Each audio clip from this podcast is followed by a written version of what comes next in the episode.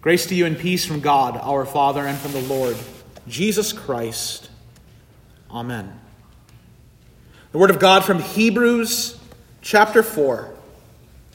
Let us then with confidence draw near to the throne of grace, that we may receive mercy and find grace to help in time of need.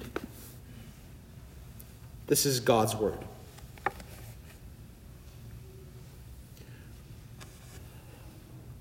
Good Friday, of course, happens on the mount they called Golgotha, or we call it Mount Calvary. Outside the city of Jerusalem, where Jesus carried his own cross, the cross on which he was nailed, where he was lifted up to die. But Good Friday also happens in another place, a place that St. John does not record in his gospel. But Matthew, Mark, and Luke all take pains to mention it because it's significant. That upon the death of Jesus Christ, the curtain, the veil in the temple was torn in two. So Good Friday takes place on Calvary at the cross of Jesus, but it also takes place in the temple. That curtain, which was several inches thick, would have made quite a sound upon being torn in two. That curtain was to separate the Holy of Holies, the innermost part of the temple, from the holy place and from the outer courtyards, that inner sanctum of the temple. Only the high priest could go in there. And that was one day a year on the Day of Atonement. It was in that place where God's glory dwelt, where God promised to be with his people. Of course, when Jesus dies and that curtain is torn in two, it means there's no longer a division between the place where God dwells and with mankind. Because Jesus has removed it in his bleeding and in his dying. He is the great high priest who enters into the holiest of holies for us and removes the separation and allows that curtain to be torn in two. And so we see Good Friday happening at the cross outside the city. And on the hill called Zion in the middle of the city, where the temple stood and the curtain was torn in two. But those are not the only two places where Good Friday happens. The writer to the Hebrews would also have you, dear Christians, know that Good Friday takes place in the throne room of heaven. That when Jesus suffers and dies and bows his head and gives up his spirit for the sins of humanity, for you and for me, it happens on the cross and the curtain is torn in the temple inside the city. But the real impact is felt right there before the throne of God the Father, within the courtroom of heaven.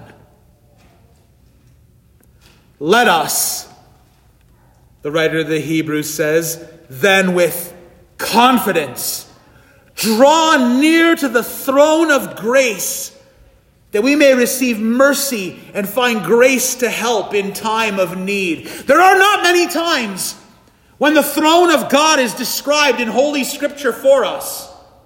One of them is found in Isaiah chapter 6. When Isaiah has a vision of the throne of God and the seraphim around it. How did Isaiah respond?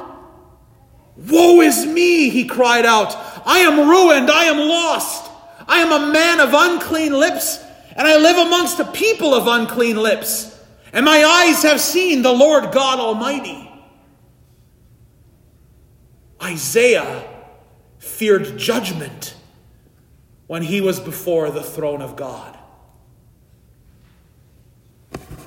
But the writer to the Hebrews doesn't call God's throne a throne of judgment. He calls it the throne of grace.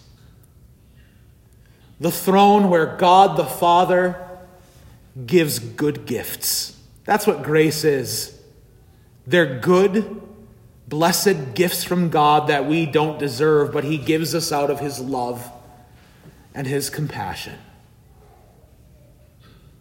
What is it that would give God's people confidence, assurance, boldness to approach God in this way? Nothing other than the death of Jesus Christ, the Son of God.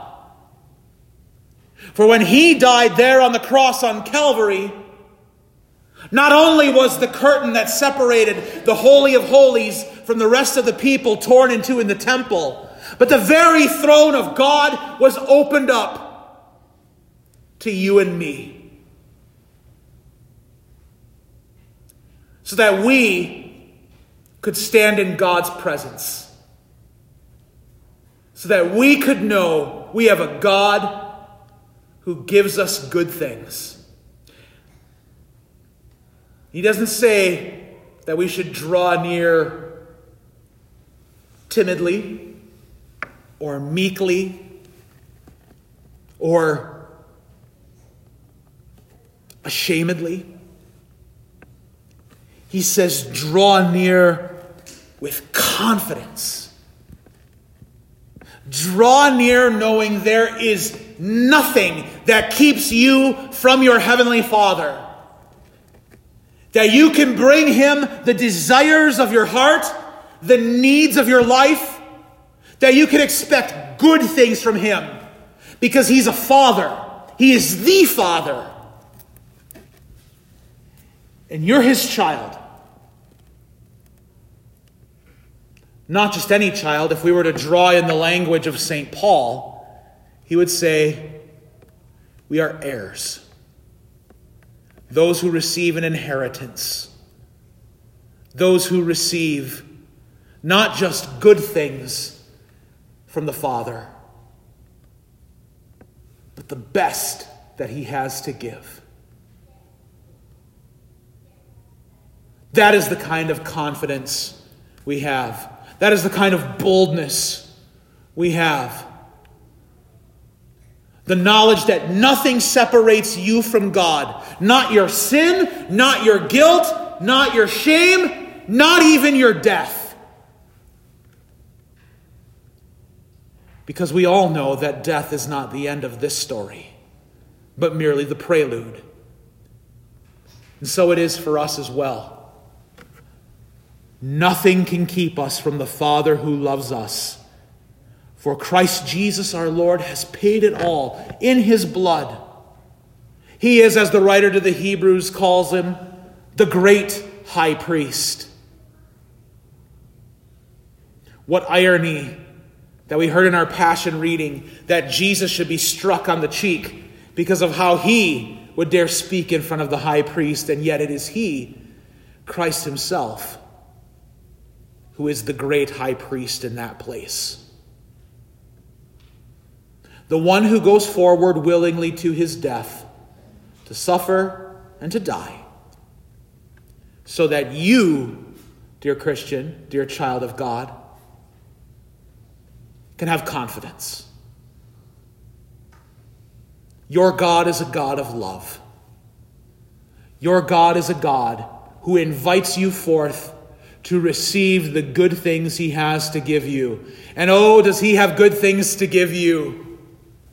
Not just this proclamation of gospel today that Christ is dead for us and we have access to the throne of grace, but gifts that pour out for all eternity, body and blood given week in and week out of Christ Himself for the forgiveness of our sins, hope and life and salvation in the face of death.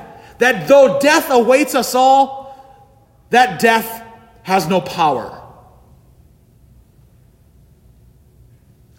That part's to be continued, of course. Come back for that Easter morning. For this day we will be content to know that we can confidently, boldly, openly, and without fear approach the God of grace. Indeed, He invites us this day into His very presence where His word is found to say, You are my child, and I have gifts of grace for you good things. It is not a throne of judgment that awaits us, dear friends. When Christ shall return in judgment, we shall not be found in our sins. But know that they are paid in full. That when he said, It is finished, sin was paid completely. So we know that when he bowed his head and died, God our Father would be a God of grace. Amen. The peace of God, which passes all understanding, keep your hearts and minds in Christ Jesus. Amen.